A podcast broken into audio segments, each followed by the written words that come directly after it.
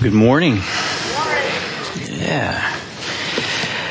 So this is the last week of Colin's sabbatical. He should be back next week. So we're all glad about that, yeah? Yeah.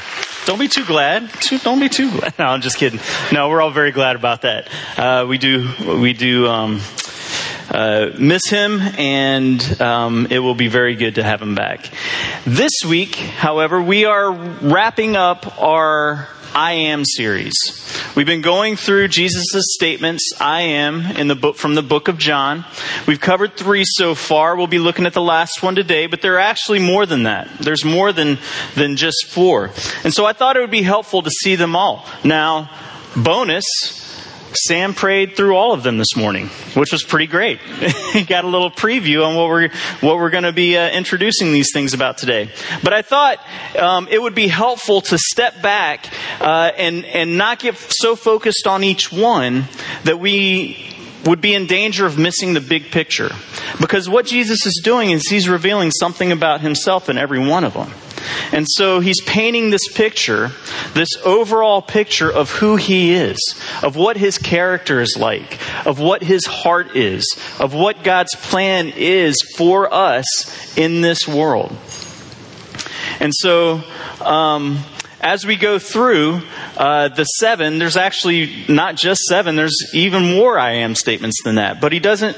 He, but in these seven, he compares himself to something, a symbol that they would be very used to.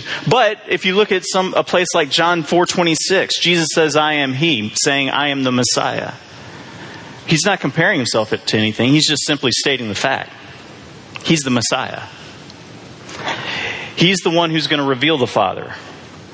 He's the one who's going to bring the truth of uh, a time is coming when the Father looks for those who worship Him in spirit and in truth. It'll no longer be about what, where you worship, or your nationality, or uh, background like that. In John eight fifty eight, Jesus simply says, "I am." Now that's a bold one. Because what he's doing there is he's identifying himself with the I am of the Old Testament, Yahweh, the one who appeared to Moses. I am who I, I am that I am. But Jesus goes on to compare himself with these, with these symbols that the people, especially the disciples, would recognize. He begins with, I am the bread of life, John 6 35. He is the true manna. They all knew what the manna was about. He's saying that fed you, well, that fed you in the desert. But I am the true bread that brings eternal life. I am the light of the world in 812. He is the true light. He is the one who brings true wisdom, true sight from God. I am the door of the sheep, uh, 10:7. He is the true entrance to the kingdom of God. I am the good shepherd, 10:11. He is the true shepherd that lays down his life for the sheep. I am the resurrection and the life, 1125. He is true life, true resurrection. And in him we will be raised to life, never to die again. I am the way, the truth, and the life, 14.6. He is the only way to be restored in our relationship to the Father. Now, look at what Jesus is saying in all of those. Look at it.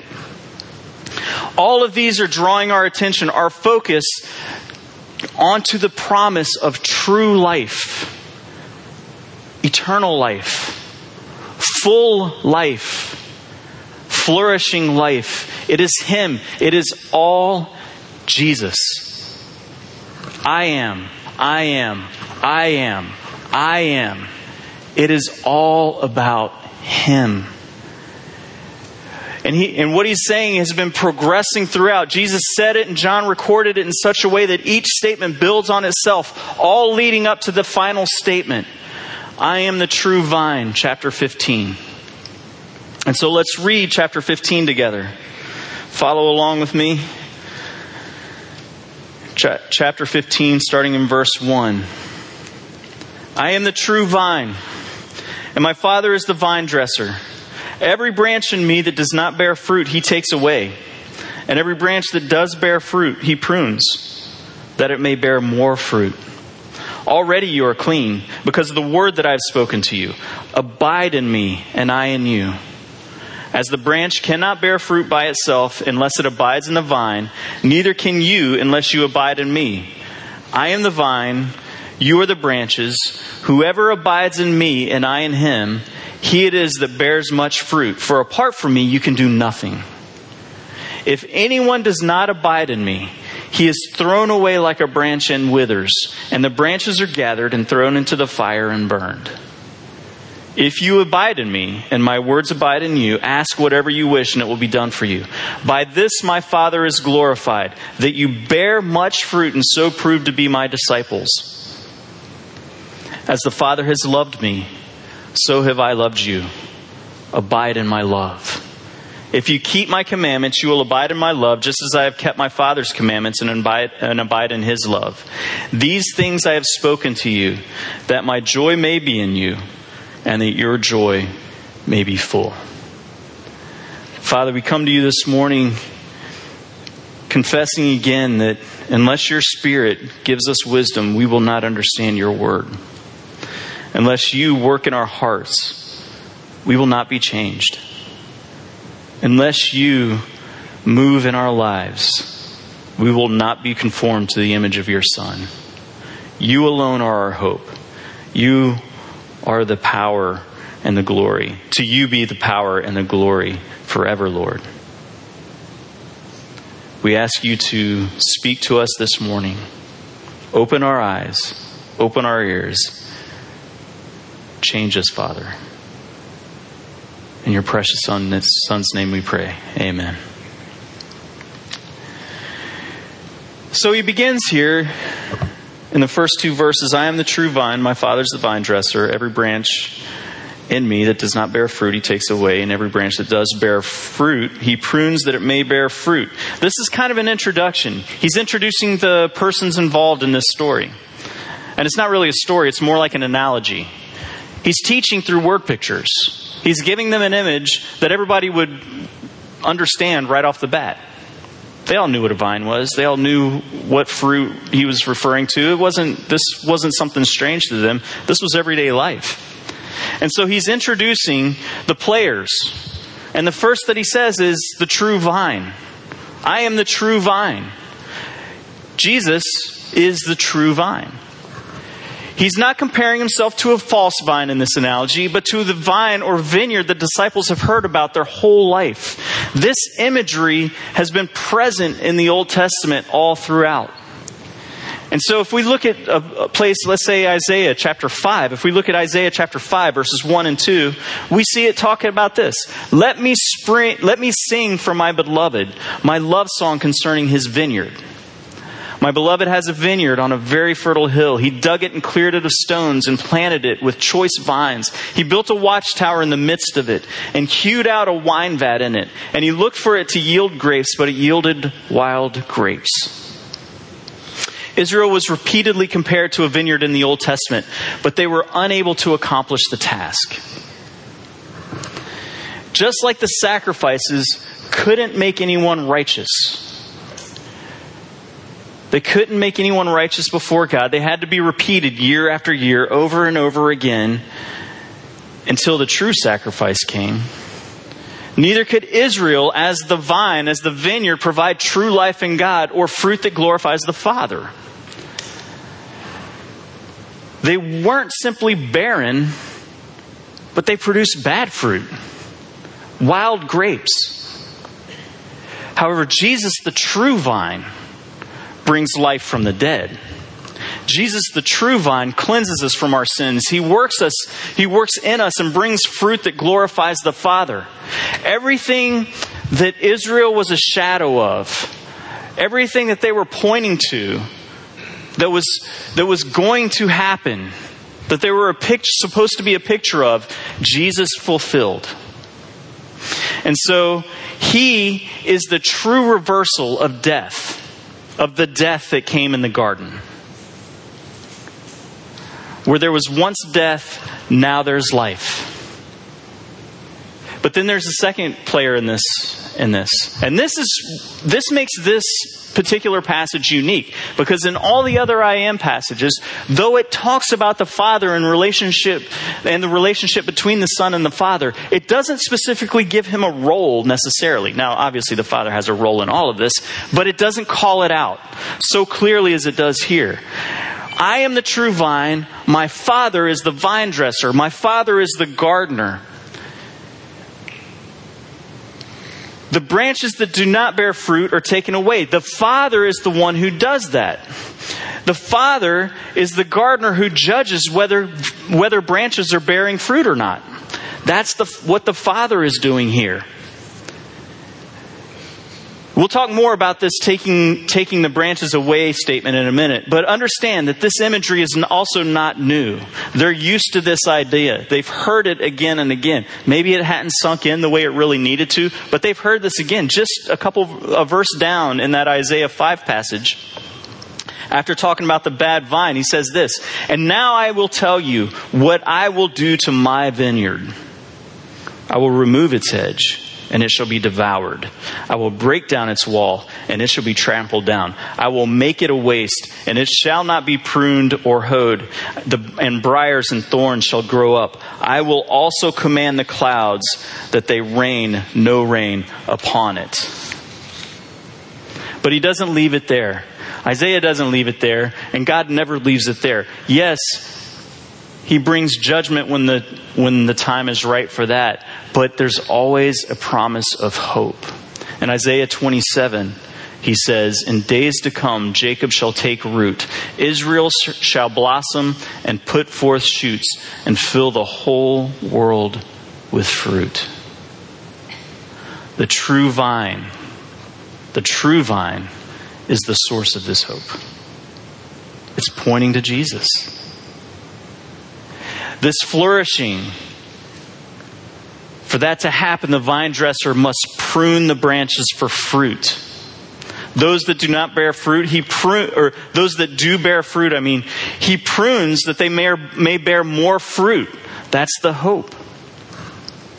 Basically, the Father desires to see the branches flourish. This is key. We need to let this sink in.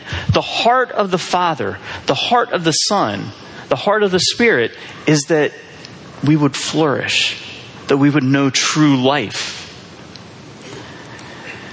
Now let's think about this for a minute. Oh, wait, no, we forgot one the branches. Can't forget that one. The branches are us, we're the branches. And Jesus is explaining how we live in Him, how we thrive in Him, how we are to flourish and grow and bear much fruit in Him. But in this brief introduction, He makes it known that this isn't an easy or comfortable process. Pruning is not fun. Pruning involves cutting. Pruning involves tying up, binding, trimming away. And that can be painful in the moment. But think about it. If we are the branches Jesus is describing, what is it that Jesus wants us to understand from this imagery? What is it that he wants us to take away? Where is he pulling our minds towards? To, to what? He's not speaking haphazardly, but he's very intentional. The word that he uses again and again is abide abide. The branches are to abide in the vine. We are called to abide in Christ. And so the branches abide. Verse 3 Already you are clean because the word I have spoken to you. Abide in me, and I in you. Now, verse 3 seems to be a little bit out of place. It's kind of like we're talking about vines and stuff. But understand, this chapter 15 isn't something in isolation. This is in the context of the whole conversation that's been taking place between Jesus and his disciples. He's preparing them. This is the Last Supper. He said this before. Just a few minutes ago, he said these very words to Peter. Peter's like, okay, If you don't wash my feet, oh, you got to wash me, wash everything. Right? Justin talked about this. He says, You're already clean. And that's what he says here. Already you are clean because of the word I have spoken to you. Now think about what Jesus, the context that Jesus is saying all of this in. All this talk of abiding in Christ and not being uh, and not abiding in Christ. He's helping them to understand what's going on around them right then. He wants us to understand it too. Because what else has happened? Judas has left. Judas has gone to betray Jesus. Now, not all of them understood that at the time. They were like, where's, where's he going right now? But Jesus knew. And they're going to figure it out pretty soon. The disciples are going to need to understand this when everything plays out. And Jesus is preparing them, warning them, and warning us that there are dead branches among us that are not in the vine and bear no fruit. How do you explain Judas? He was dead. Then he moves straight into abide in me. And the most important word in that command is me. Abide in me. This isn't a do better message. It's not. Abide better. Abide more. No, no, no. Abide in me. This is a Jesus message. This is a turn your eyes to Jesus message and trust Him. Because that's what Jesus is saying. And the statement isn't just abide in me, it's abide in me and I in you. Jesus is continuing to prepare the disciples for what is coming. They're about to feel really abandoned. He's about to go to the cross and what they're alone. They're going to feel lost. They're going to feel betrayed. And he's saying, don't walk away. Remain. Abide. Know that I abide in you. You are not alone. I have not abandoned you. I have not forsaken you. We need that message, don't we? We need to hear that all the time. We need to hear, I haven't abandoned you. Abide in me. I abide in you. Stick with me. Remain. Remember, Jesus had just told them in John 14, I will not leave you as orphans. I will come to you. Yet a little while, and the world will see me no more. But you will see me. Because I live, you also will live. In that day, you will know that I am in my Father, and you in me, and I in you. Whoever has my commandments and keeps them, he it is who loves me, and who, and who loves me will be loved by my Father, and I will love him and manifest myself to him. So Jesus is saying, Abide in me, because that's where life is. And the evidence of that life is fruit. The branches bear fruit. Abide in me and I in you, as the branch cannot bear fruit by itself unless it abides in the vine. Neither can you unless you abide in me. I am the vine, you are the branches. Whoever abides in me and I in him, he it is that bears much fruit, for apart from me you can do nothing. Fruit is the outcome of abiding. It's not a work we have to accomplish. And we think about it like that a lot. Whether we want to admit it or not, we often think about fruit as a work we got to do. I got to work on being more patient. Man, I just got to I got to figure out how to be more kind in my day. Throughout the day. Man, I got to work on this. I got to love better. I need to do this. I need to do that. Abide is the command. Abide is the command. Abide in me. That's the imperative of that statement. You can't, by force of will, create growth. You can't. If you could, then it would make sense for me to say, well, if I had just worked harder at growing as a kid, I'd be taller right now. But I'm not, because that's not how growth works. Working harder does not make more fruit. Trusting Jesus with more and more of your life, resting in His will for you, that leads to fruit. But then there's the other side to this. Not abiding is to be separated from the vine. If anyone does not abide in me, he's thrown away like a branch and withers, and the branches are gathered and thrown into the fire and burned. If you abide in me and my words abide in you, ask whatever you wish and it will be done for you. Not abiding is to be separated from the vine. Now, this is not something that happens, but something that already is. It's a statement on one's relationship to God. We are either dead in sin or alive in Christ. John put it in these terms earlier in John chapter 3, verses 16 through 18. For God so loved the world that he gave his only Son. Again, who's this about? It's about him. That whoever believes in him should not perish but have eternal life. For God did not send his Son into the world to condemn the world, but in order that the world might be saved through him. And there you see the heart of God again. Whoever believes in him is not condemned, but whoever does not believe is condemned already because he has not believed in the name of the only Son of God. Those who abide in the vine are in Christ. Those who do not abide in the vine are not in Christ. It's a statement of fact. They have not believed. They do not have his life, but are dead in sin and, and are condemned already. Death is, sep- is, is separation from the vine. Separation from the vine is death. Life in the vine results in fruit, even if the fruit is meager at this point.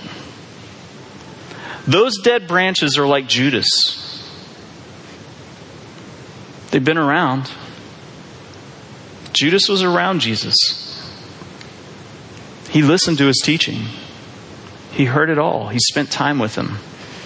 He even did things that Jesus asked him to do. But like the branches, his faith was not in Jesus. He didn't believe that fullness of joy was in him. He didn't believe that eternal life was in him. That the very presence of Jesus was the presence of the kingdom on earth.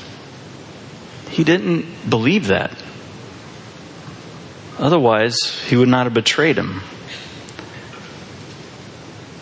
Jesus tells us this is going to happen. He tells us that there will be those who are focused on doing work but never trust Jesus. Lord, Lord, Matthew 7, Lord, Lord, did we not prophesy in your name? Did we not cast out demons in your name? Did we not do mighty works in your name? Listen to what they're saying. Listen to their justification on why they should be received into the kingdom. Did I not do? Did I not do? Did I not do? Again and again. Didn't we do this? Didn't we do this? Didn't we do this? Depart from me, you worker of lawless. I never knew you. I never knew you. No. Jesus is saying, Abide in me, know me, trust me. Now, also note this there's no specification on how much fruit the branch produces or how healthy the fruit, fruit is in the moment.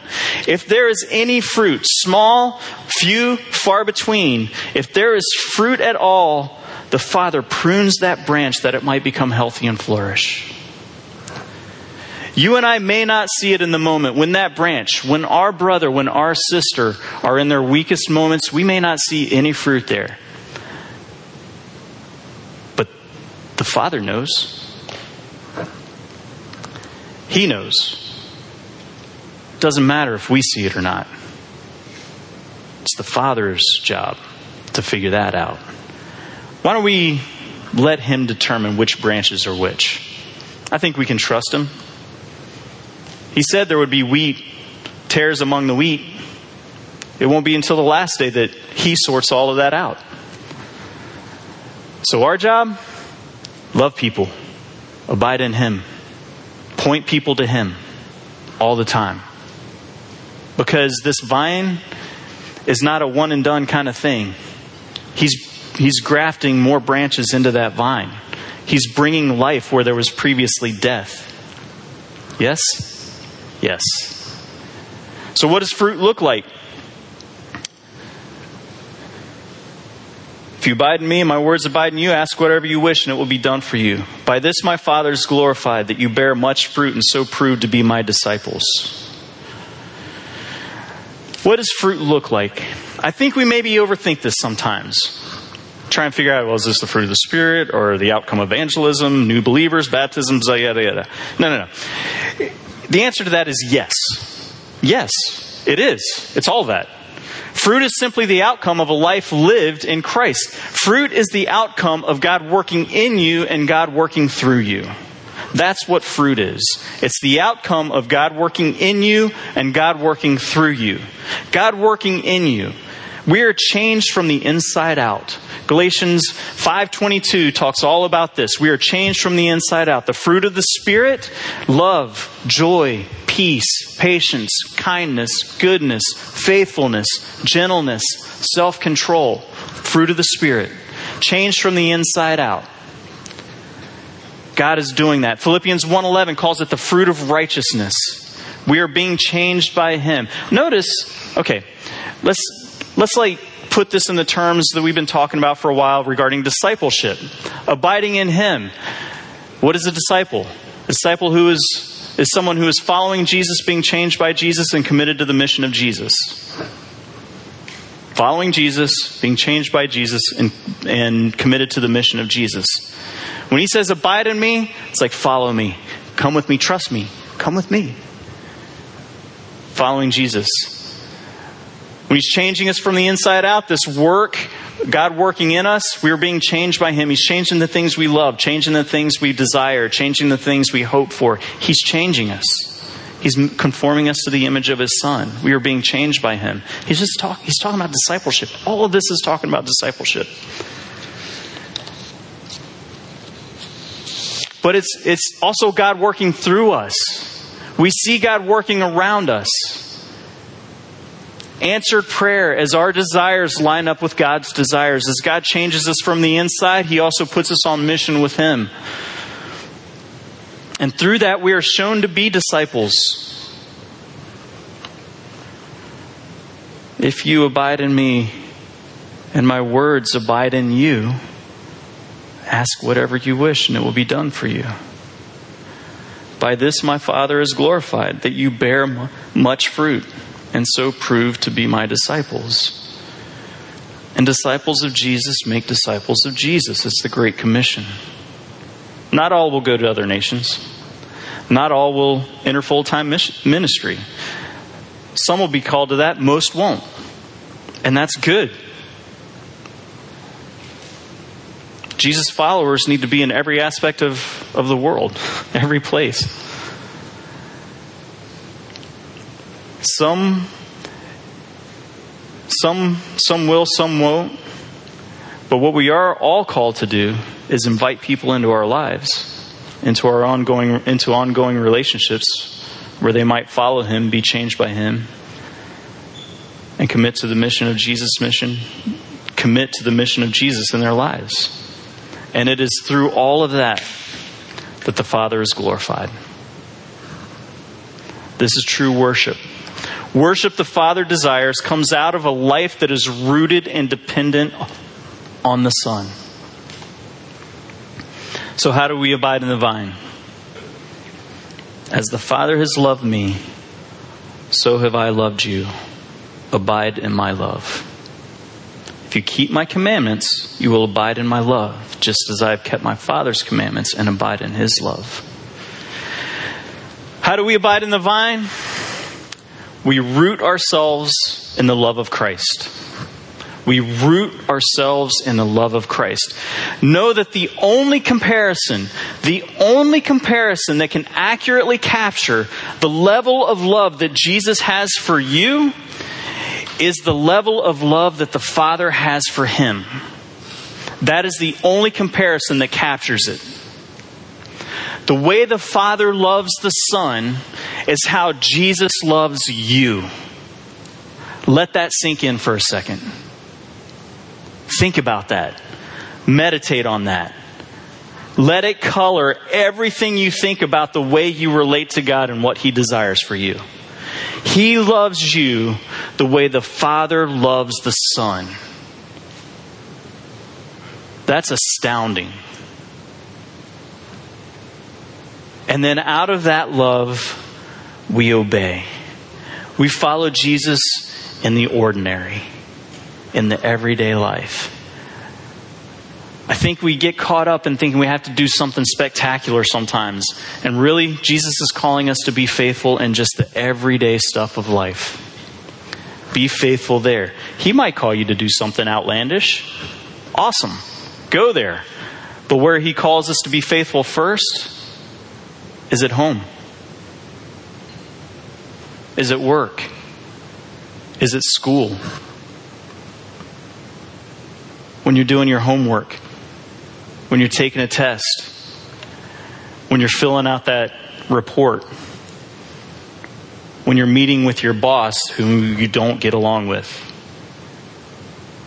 That's where he calls us to be faithful. When you're at odds with your spouse, or when you really want a spouse, but you don't have one. All of the things of life, that's where we're first called to be faithful. We obey Jesus with that same kind of heart that Jesus obeyed the Father. Obey because he loves you so much that he died for you so you can be completely confident that anything he asks will be for your ultimate good. Do you believe that? That anything he asks of you will ultimately be for your good. It might be painful in the short term, in this life, but it will lead to the very best in eternity. It's almost as if we're to follow Jesus' example, who, for the joy set before him, endured the cross, despising the shame, and is now seated at the right hand of the throne of God.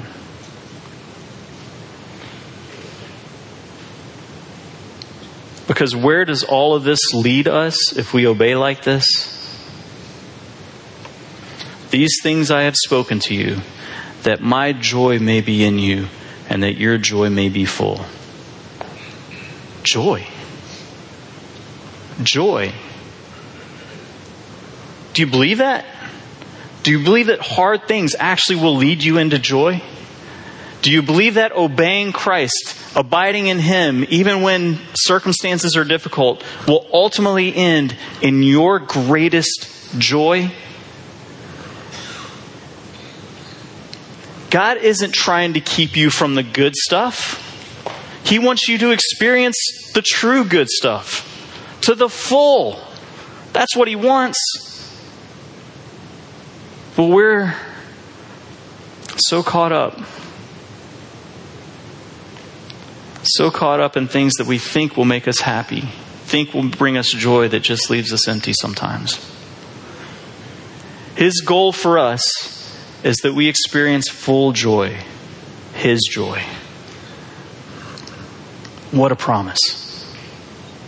What a heart God has for us. Now, as we bow and get ready to pray, I want you to ask yourselves this Is this how I think of obedience and following Jesus? Is that how I picture what it looks like to abide in Him? to depend on Him for all aspects of my life, to trust Him with all of the outcomes I'm facing. I'm guessing it's probably a struggle for many in here. It's a struggle for me.